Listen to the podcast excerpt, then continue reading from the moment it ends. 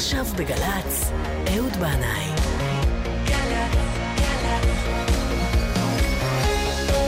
מה שקורה עכשיו.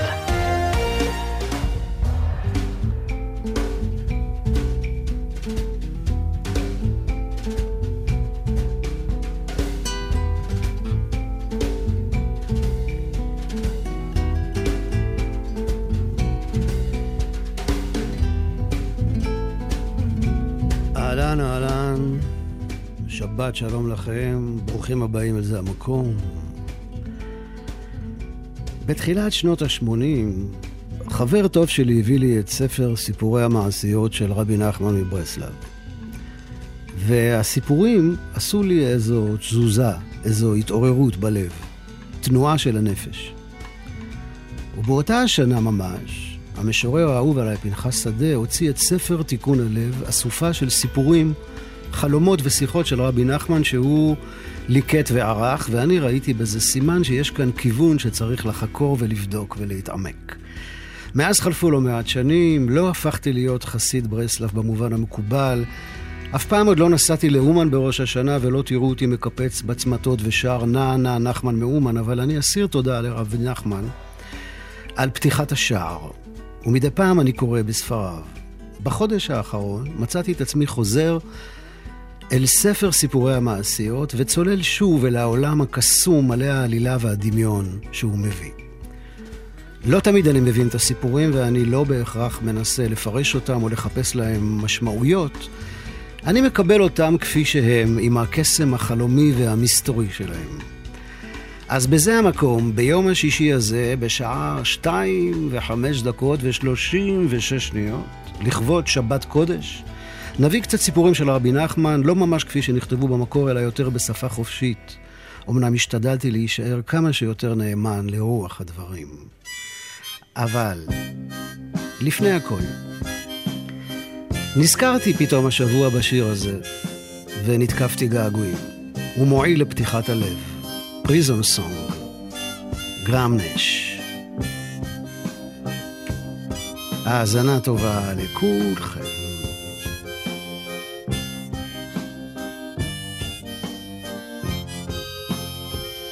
One day a friend took me aside, said I have to leave you for buying something from a friend.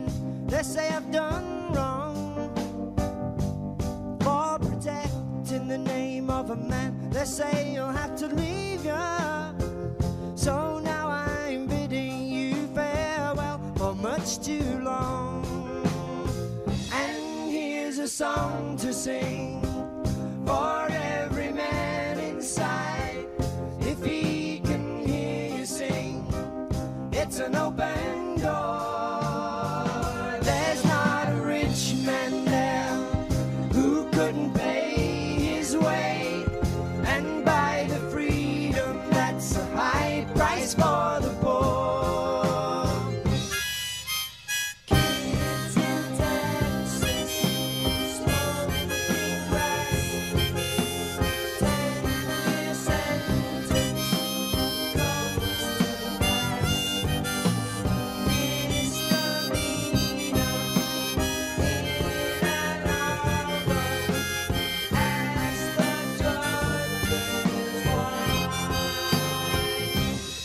Another friend said to her kids, I'm gonna have to leave ya for selling something to the man.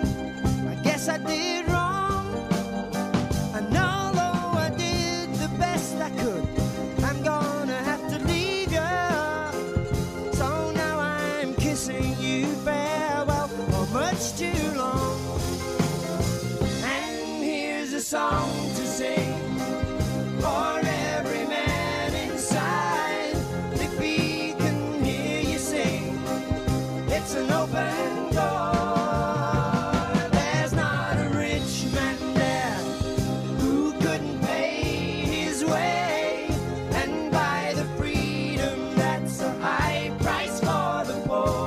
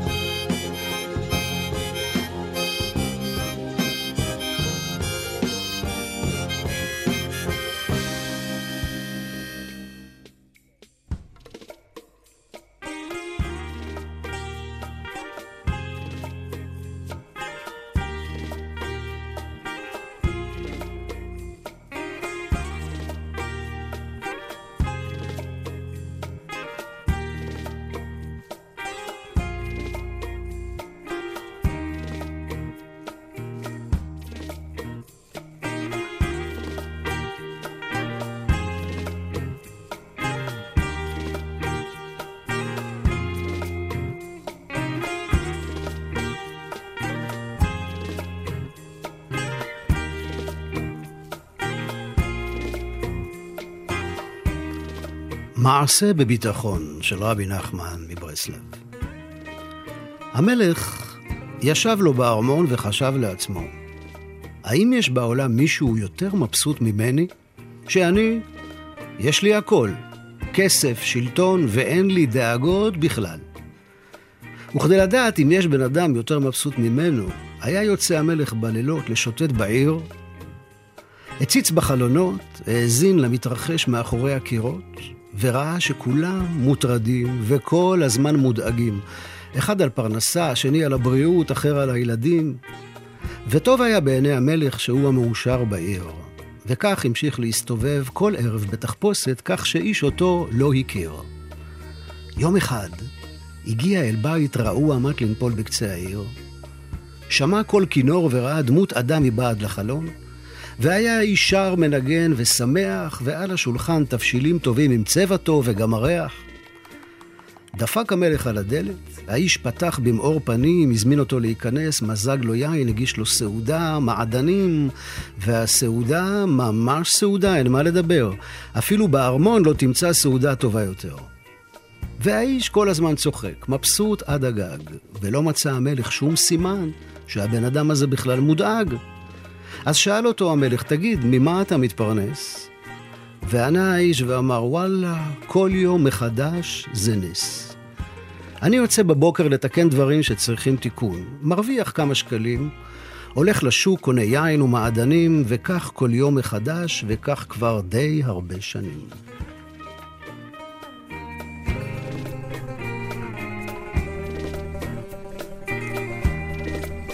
טוב, למחרת בבוקר המלך קם והוציא צו שאי אפשר יותר לתת לאף אדם לתקן דברים. כל אחד צריך לתקן את מה שמתקלקל בעצמו, או מקסימום שיקנה לו דברים חדשים, אבל אסור לתת לאף אחד לתקן. ואז יצא אותו האיש לרחובות, חיפש עבודה ולא הבין איך זה ייתכן. אף אחד לא מוכן לתת לו עבודה, כולם אומרים לו שיש צו מהמלך, שאסור לתת לו דברים לתקן. ואז ראה האיש אדם חוטב עצים, והציע לו שיחטוף במקומו, ואחר כך חטב עצים לעוד כמה אנשים. בכסף שהרוויח קנה יין טוב, בשר ודגים, וכשבא המלך לבית האיש בערב, מצא אותו יושב, מבסוט ושר, והסעודה ממש סעודה, שאפילו בארמון אין כזה דבר. וסיפר האיש למלך המחופש, שעכשיו הוא חוטב עצים. אז חזר המלך לארמון והוציא צו חדש. מעכשיו כל אחד יכתוב עצים רק לעצמו, ומי שייתן למישהו אחר לכתוב לו, המלך יקפד את ראשו. והלך האיש למחרת בעיר, ואיש לא נתן לו לכתוב עצים, אז הלך וניקה רפת, ניקה כמה דירים, ובכסף שירוויח קנה שוב יין טוב, בשר ודגים. וכשבא המלך לבית האיש בערב, מצא אותו יושב מול שולחן ערוך, כשהוא מבסוט, שמח, מזמר. אפילו בארמון אין שמחה כזאת, כמו בבית האיש המאלתר. וסיפר האיש למלך שעכשיו הוא מנקה דירים.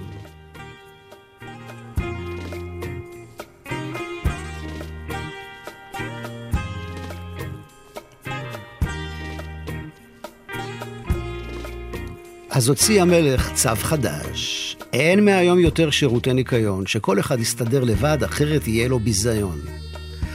והלך האיש בלית ברירה והתגייס לצבא הקבע של המלך. קיבל מדים, קיבל כובע, קיבל חרב נוצצת חדשה, רק ביקש מהמפקד שייתן לו את שכרו על בסיס יומי. בא המלך אל בית האיש בלילה כנל, וראה אותו יושב כנל, ושר ומזמר כנל. כן, אומר רבי נחמן, הכל הכל כנל. וסיפר האיש למלך שהוא עכשיו חייל בשירות המלך, כמובן הוא לא יודע שהוא מדבר אל המלך. אז בבוקר בא המלך למפקד הצבא ואמר לו, אין יותר כזה דבר שירות על בסיס יומי, תן לו משכורת חודשית או שבועית. אז למחרת האיש נשאר שוב בלי כסף לסעודת הערב, מה יעשה? הלך ומשכן את החרב.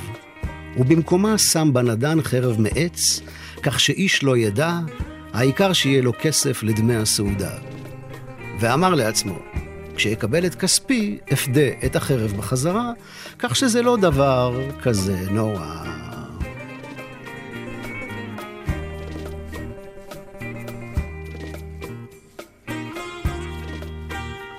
וכשבא המלך בערב אל בית האיש, סיפר לו האיש שמשכן את החרב, והנה הוא שוב יושב מבסוט ומזמר, והמלך השתגע, הוא לא יכול לסבול את זה יותר. ובאותו היום הייתה צריכה להתבצע בחצר המלך הוצאה להורג, ואמר המלך למפקד שהחייל החדש שעובד על בסיס יומי, הוא יהיה זה שבחרבו יתיז את ראשו של האומלל. והזמין המלך אל חצר הגרדום את כל השרים והרבה הרבה אורחים, ואמר לכולם, תכף תראו, תכף תראו, הולכים להיות כאן קטעים, ממש קטעים. הוא בא האיש עם החרב מעץ, והתחנן שיביאו מישהו אחר שיעשה את העבודה. הוא מעולם לא הרג אדם ולא שפך דם, הוא באמת אדם עדין. ואמר לו המלך, אין על מה לדבר, אתה חייב לבצע מיד את גזר הדין. עמד האיש, נשא עיניים לשמיים ואמר, ריבונו של עולם, אם הנידון למוות חף מפשע, עשה בבקשה שהחרב שלי תהפך לחרב של עץ. שלף האיש את חרבו, וראו כולם, הוא לא מתלוצץ. החרב באמת היא חרב מעץ. וצחק המלך צחוק גדול גדול ואמר, טוב, את האיש הזה אני משחרר לחופשי עכשיו. הוא באמת משהו מיוחד. אני לא יכול עליו.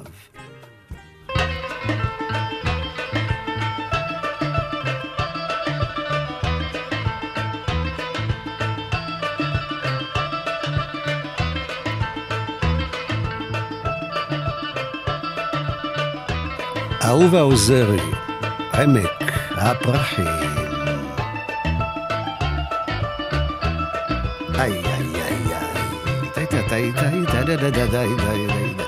זה גם טוב למטבוחה. סלט חצילים, כל מה שאתם מכינים, זה הקצב, זה בדיוק ככה, תמשיכו ככה. יופי, יופי.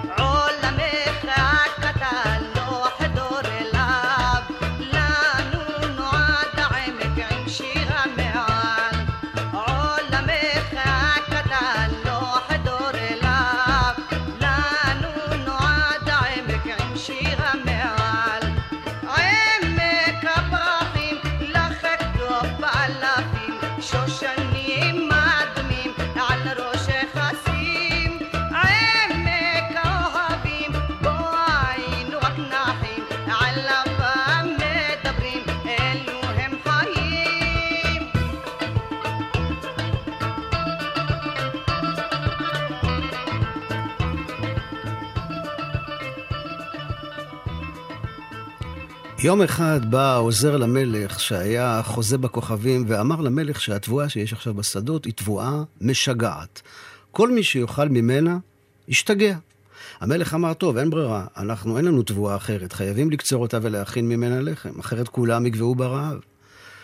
הבינו המלך וסגנו שכל המדינה כולה עומדת להשתגע, וחשבו שאולי רק הם לא יאכלו מהתבואה, אבל אז הבינו שהם אמנם יהיו הנורמלים היחידים, אבל כל השאר במדינה, כל שאר האנשים במדינה, יחשבו שהם משוגעים, כי הם הנורמלים היחידים.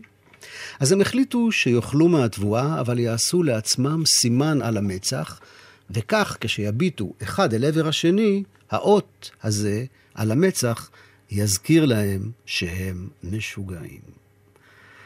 אז הסיפור הזה על התבואה המשגעת מזכיר לי את אלברט הופמן, כימאי שוויצרי, שבשנת 1938 הוא קיבל משימה במעבדה שבה הוא עבד, למצוא תחליף סינתטי לפטריה, שמופיעה לפעמים על תבואת השיפון וגורמת להתקף שיגעון והזיות.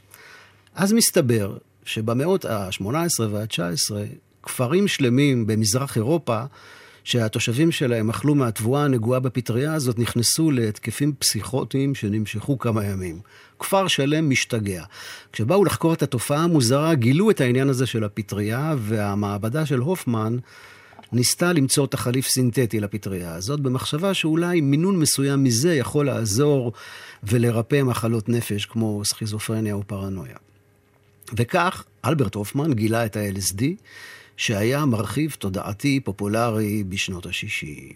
ועכשיו אני שואל את עצמי וגם אתכם, האם יכול להיות שרבי נחמן היה עד, או שאולי שמע על התופעה הזאת של פטריית השיפון ששיגעה כפרים שלמים? והיא זו שנתנה לו השראה לסיפור התבואה המשגעת? אז האמת היא שאני לא יודע, אבל נראה לי שכדאי שאשים לי איזה סימן זמני על המצח, וכך כל פעם שאסתכל במראה, זה יזכיר לי שאני יודע שאני לא יודע.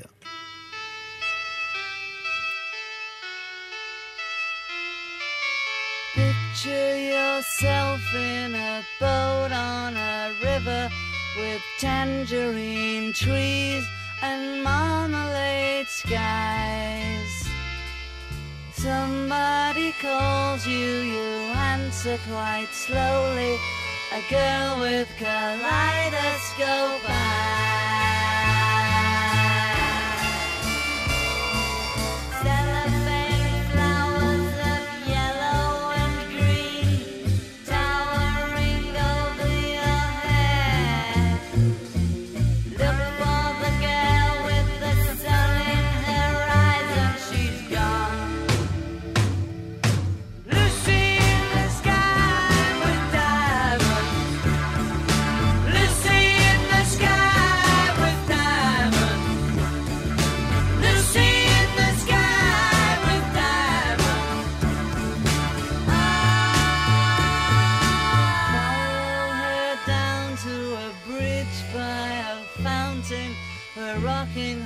People eat marshmallow pies. Everyone smiles as you drift past the flowers that grow so incredibly high. Newspaper taxis appear on the shore, waiting to take you away.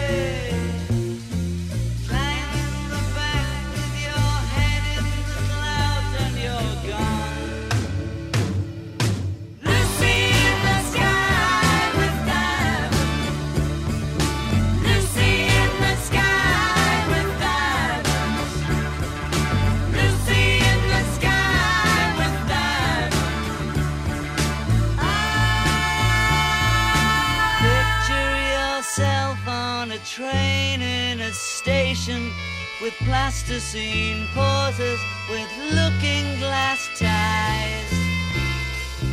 Suddenly someone is there at the turnstile, the girl with kaleidoscope eyes.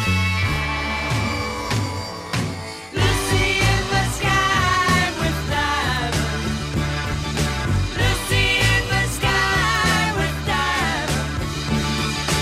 Lucy in the sky with diamonds. Lucy in the sky with diamonds. Lucy in the sky with diamonds. Lucy in the sky with diamonds. Lucy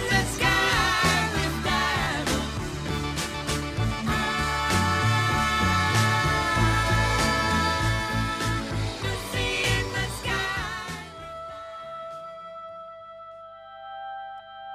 sky.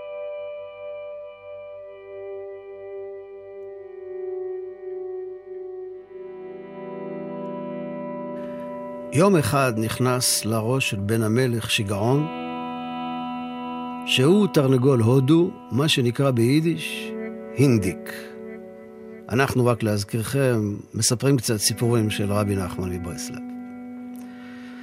אז הוא התפשט ערום, כי הרי תרנגול הודו, מה שנקרא ביידיש הינדיק, לא לובש בגדים, והתיישב מתחת לשולחן, ליקט פירורים וקרקר כהינדיק, וכל מה שעשו כדי לרפא אותו לא עזר. כמו שהגשש אומרים, מלח פלפל שום לא עזר. עד שפעם אחת הגיע אל הארמון חכם אחד ואמר, תנו לי לנסות. פשט את בגדיו, התיישב איתו מתחת לשולחן, ליקט פירורים וקרקר כהינדיק. וככה בן המלך לאט לאט התרגל אליו וחשב שגם הוא הינדיק כמוהו. התיידדו. אחרי כמה ימים אמר החכם לנסיך, אתה רואה? גם אני תרנגול הודו, ממש כמוך. אבל אתה יודע? אפשר גם להיות תרנגול הודו עם מכנסיים. ולבש מכנסיים, ועשה הנסיך כמוהו. ואחר כך אמר לו, אתה יודע? תרנגולי הודו לפעמים גם לובשים חולצה, אחרת זה יכול להיות ממש קר, לא? אז בוא נלבש חולצה. טוב, שמו שניהם חולצה. אחר כך אמר לו שיכול להיות תרנגול הינדיק ולשבת ליד השולחן, לאכול מצלחת עם סכין ומזלג. אז קמו וישבו ואכלו כמו בני אדם, וכך לאט לאט ריפא אותו משגעונו. כך מספר רבי נחמן. ועכשיו אני שואל את עצמי, האם הנסיך הזה עדיין חושב בתוך תוכו שהוא הינדיק, אבל רק לפה חוץ מתנהג כבן אדם? כי לפעמים, יודע על האמת, אני מרגיש שאני חייזר מוזר, למרות שאני חי לפי הקוד המקובל והמוכר. ואגב, יש גרסה מודרנית לסיפור הזה, שהולכת ככה. לזמר מיינסטרים מבוגר נכנס שיגעון לראש שהוא יוצר אינדי צעיר בתחילת דרכו. כן, אינדיפנדנט כזה, אינדי מה שנקרא, באלף. ועזב את המרגן שלו והלך להופיע תחת שם בדוי באיזה מועדון קטן ונידח. בא המפיק החכם שלו ואמר לו, אתה יודע? אתה זמר אינדי, נכון, ואני מפיק אינדי. ואני אומר לך שאתה יכול להישאר אינדי ולהופיע גם באמפי שוני, גם בהיכל התרבות ואפילו בקיסריה. וכך היה.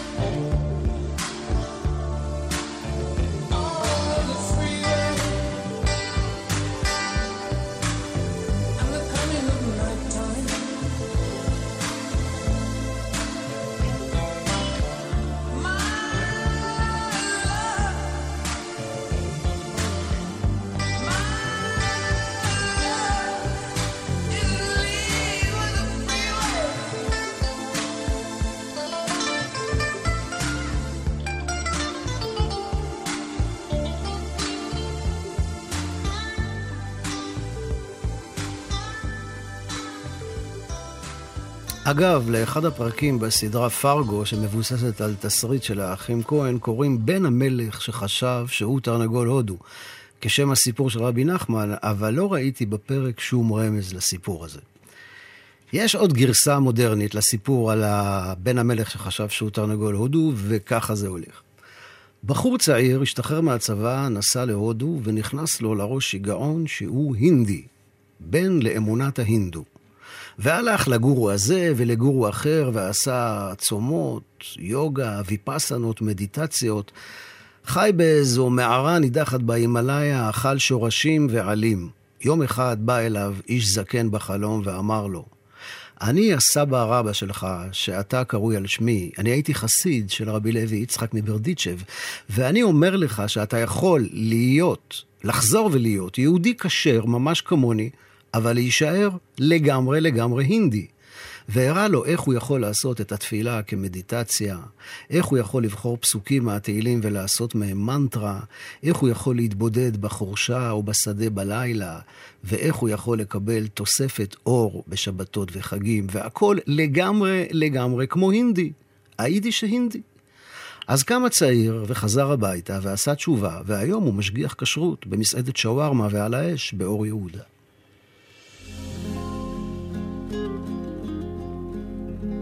כתוב בתורה הקדושה, אנוכי אסתיר פניי ביום ההוא.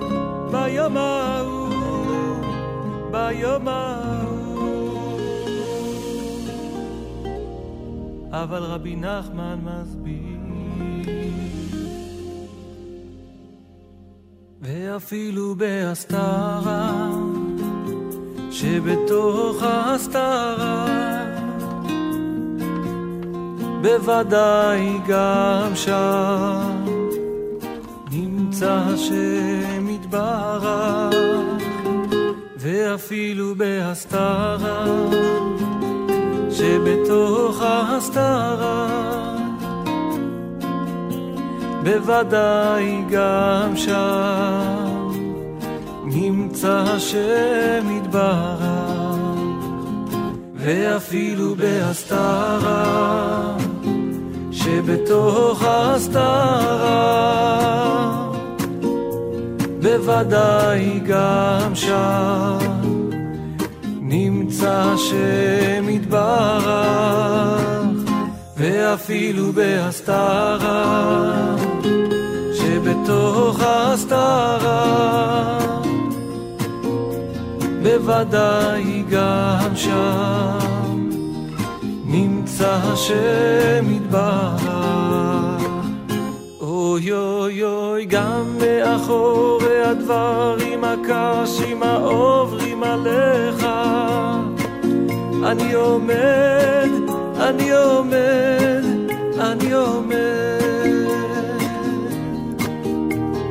גם מאחורי הדברים הקשים העוברים עליך, אני עומד.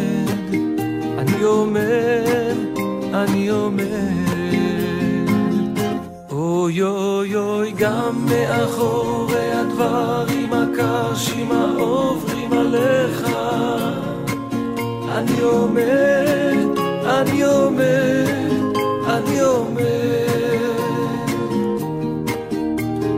גם מאחורי הדברים הקשים העוברים עליך, אני עומד.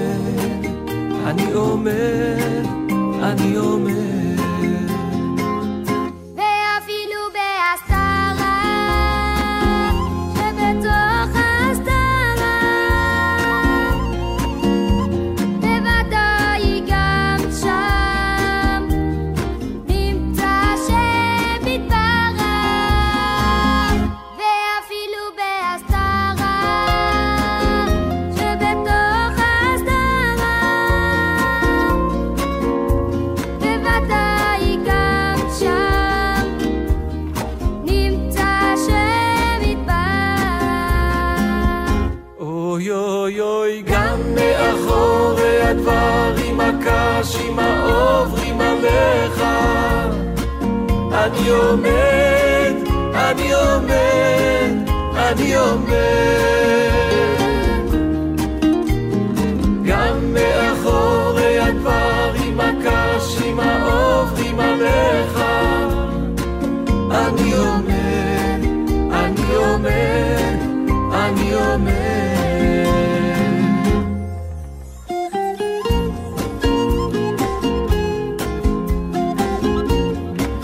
ואפילו בהסתרה שבתוך הסתרה.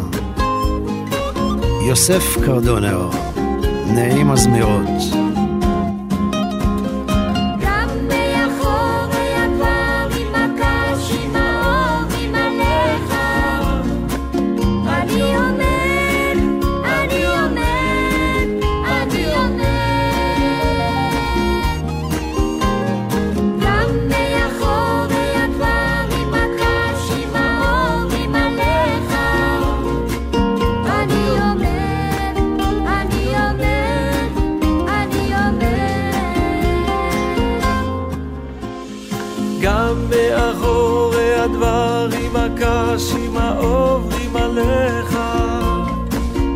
אני עומד, אני עומד, אני עומד. גם מאחורי הדברים הקשים העוברים עליך, אני עומד, אני עומד, אני עומד.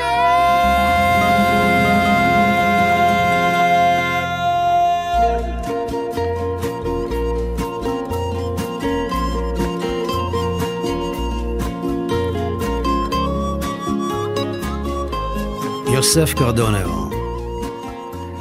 השבוע יצאנו לטיול משפחתי של יום אחד, ולרגע אחד קסום נכנסנו עם המכונית אל תוך חנן הרפל. זה היה על כביש הנוף שמתמתח על צלע של הר הגלבוע, אחד הכבישים היפים בארץ.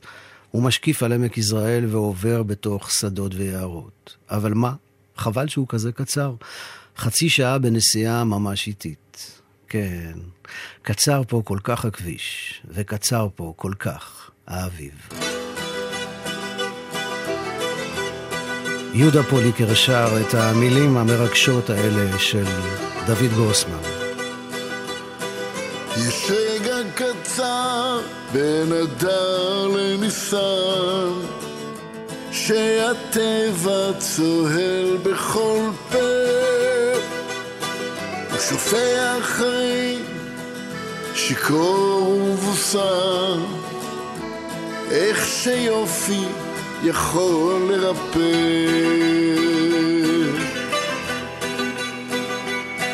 ניסר ושולהב ומתיז ניצוצות, אך עוד רגע ייבול ויציב, כי הנה בשולהב והקיץ ניצת, קצר פה כל כך אביב. קצר וחטוף ושובר את הלב, לחשוב שהוא תכף ידעך, ובתור רק נפקח, אך התחיל עליו לב, רק ניתן לי ותכף נרקח, רק ניתן לי ותכף נרקח. אביב הוא ימים וסוער וסופו, כבר כתוב בעלי ניצניו, אבל הוא מסתחרר כפרפר וחמור נצחי בעיניו.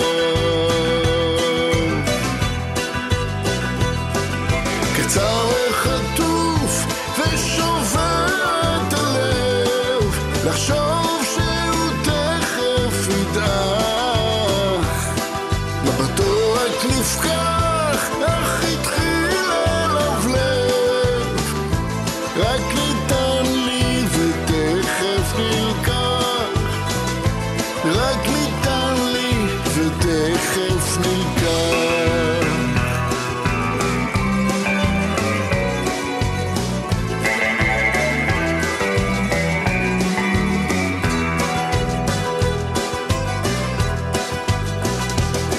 ואת ואני היודעים, ונורא הדבר שרק הוא לא, עד כמה קצרים החיים, החיים הקצרים שניתנו לו. נדיר וניסה ומחאיר, קצר פה כל כך חביר, קצר וחטוף ושובר את הלב, לחשוב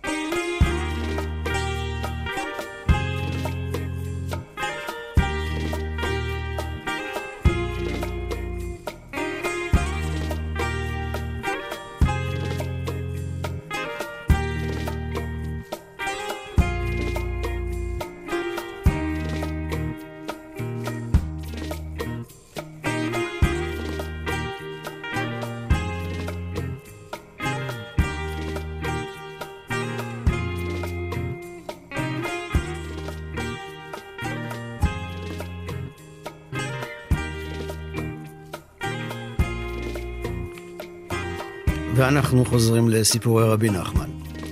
מלך אחד ביקש משני ציירים שיקשטו בציורים יפים את האולם החדש שנבנה באגף החדש בארמון, וחילק את האולם הגדול לשניים, כך שכל צייר קיבל חצי אולם, והוא נתן להם חודשיים לעבוד. הצייר הראשון היה חרוץ, רציני ואחראי, קם כל בוקר ועבד עד הערב. שבוע לפני המועד שהמלך נתן לסיום העבודה, היו הקירות של החלק שלו מלאים בציורים נפלאים וצבעוניים. אבל הצייר השני קם כל בוקר מאוחר, התמסטל והתבטל, עד שפתאום ראה, בעוד יומיים מגיע מועד סיום העבודה והוא אפילו לא התחיל. הוא בא מהר אל האולם וראה את העבודה הנהדרת והגדולה שעשה חברו הצייר החרוץ, אז הלך וכיסה את כל הקירות של החלק שלו במראות, כך שהציורים הנפלאים של חברו השתקפו בהם. ובא המלך כשהגיע מועד סיום העבודה וראה את העמל הרב שהשקיע הצייר החרוץ והאחראי, ואת הטריק החצוף של הצייר העצלן. ומסיים רבי נחמן את הסיפור ואומר שלמרות זאת, טוב היה הדבר בעיני המלך.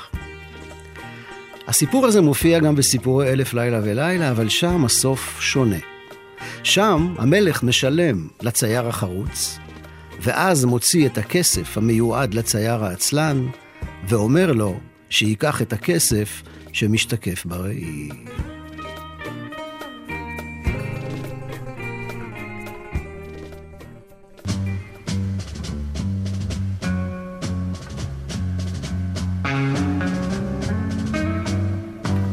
ג'פרסון האופליין, ווייט רביט, על פי סיפור לא של רבי נחמן אבל של לואיס קרול, אליזה בארץ הפלאות. ויש איזשהו דמיון. One pill makes you larger and one pill makes you small, and the ones that mother gives you don't do anything at all. Alice, when she's 10 feet tall, and if you go chasing rabbits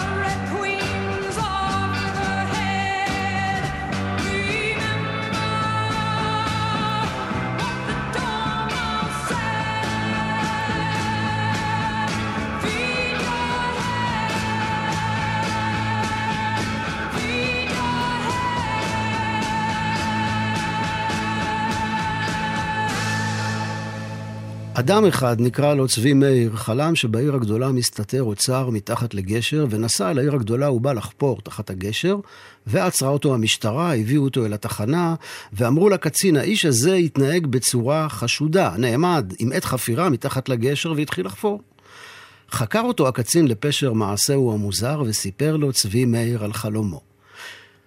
הקצין צחק ואמר, נו באמת, מה, אתה מאמין לחלומות? הנה, אני חלמתי אתמול בלילה שמסתתר אוצר בחצר האחורית של מישהו בשם צבי מאיר, וכאן נקב הקצין בשם הכפר הנידח בו צבי מאיר התגורר. אז מה, אמר לו הקצין, נראה לך שאני עכשיו אסע לשם ואחפש את האוצר? מה פתאום, רק טיפשים מאמינים לחלומות. והבין צבי מאיר שהיה צריך לנסוע רחוק עד העיר הגדולה, רק כדי לדעת שהאוצר נמצא בביתו. ונסע וחזר לביתו, וחפר וגילה את האוצר.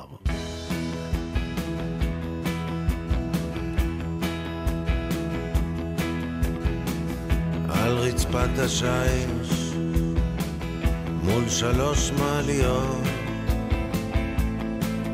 מחכה למשולש הצהוב, שיפתח את הדלתות. צמוד לגבר עם ריח טוב, חלום של מזכירות, מחזיק שקית עם דיאט יוגורט בטעם פירות. כל הזמן חשבתי עלייך, לא התקשרתי, שמרתי הכל בפנים.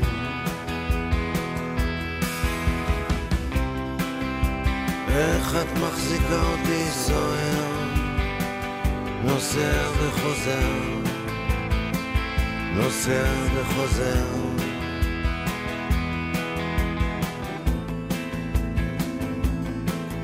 הסוכן הבטיח לפצות אותי על כל הסכנות, פתאום הוא הכביר ותפס את החזר. קראתי לבנות, אחת מהן תפסה את הטלפון מתוך הניירות, מחקה את השיחות הנכנסות וגם את היוצאות. כל הזמן חשבתי עלייך, לא התקשרתי, שמרתי הכל בפנים.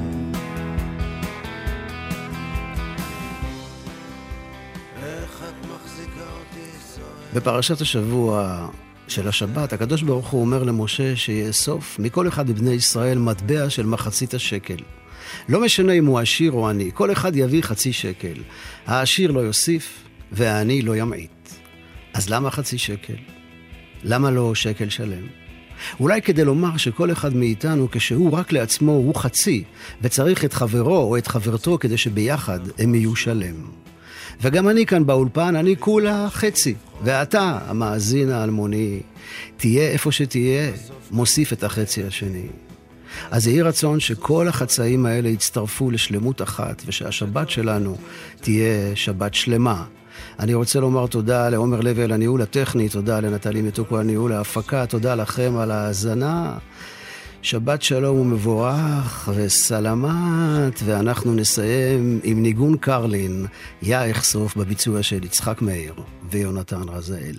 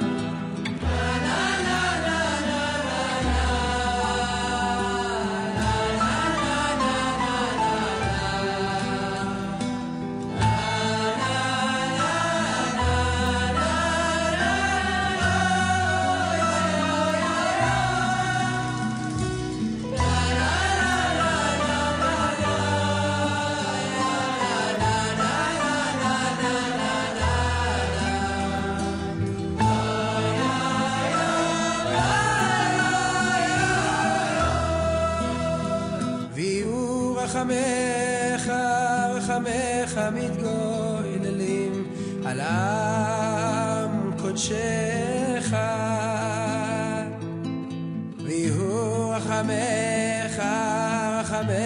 מתגוללים על עם קודשך.